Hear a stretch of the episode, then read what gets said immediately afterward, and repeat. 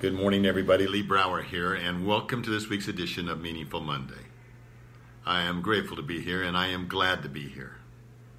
Welcome to the 13th of January.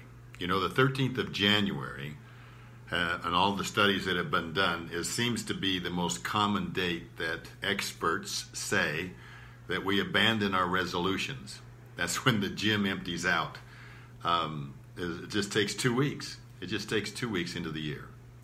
You know, Ben Hardy, in all of his brilliance, he, you know, he has a book called um, Willpower Doesn't Work. It's one of my favorite books from last year. And it's true, willpower doesn't work. And I started thinking about that, and I looked up the word will. What's the origin of the word will? What does it mean? Well, the origin of the word will means to determine by act or choice. To determine by act or choice. One of the things that I said last week is that we all make a determination that we're going to have a great 2020. But don't let the choices ambush that decision. How many of you made a decision to make 2020 your worst year ever?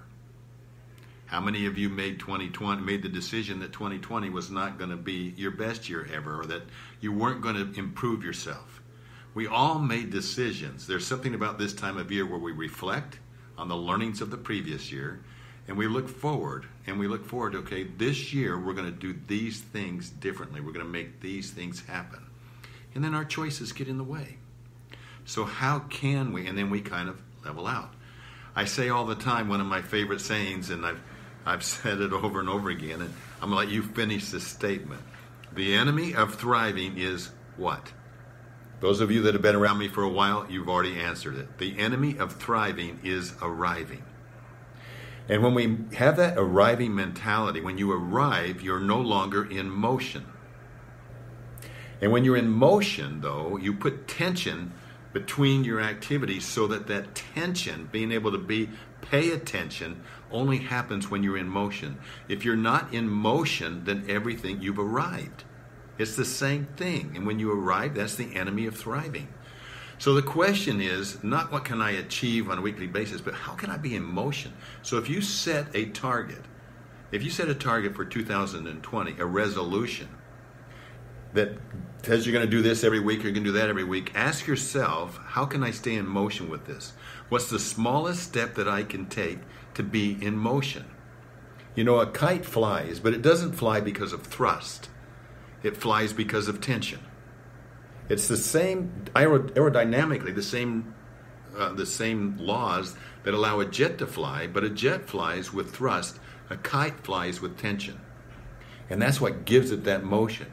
So when you're in motion, if we didn't put the tension in there, if we didn't add that motion to the kite from ourselves by creating that tension, it would collapse. It would arrive and it'd arrive on the ground. And the way you put tension into your resolutions is you put motion into your resolutions. And that in motion is what creates it that tension. It's kind of like attention, if you will, to what you're doing. So, my suggestion to you is as you arrive, meaning as you stall out in your resolutions, ask yourself what's the smallest step I can take today to be in motion towards that resolution and then celebrate it. Celebration is just an outward display of gratitude. Celebrate your motion. And uh, be, you'll be surprised what you can achieve by the end of the year. If you just stay in motion, take the smallest step you can take every day. Don't get overwhelmed with your revolutions. Don't give uh, revolutions, resolutions. Don't give up on them. The enemy of thriving is arriving. Let's not arrive. Let's stay in motion.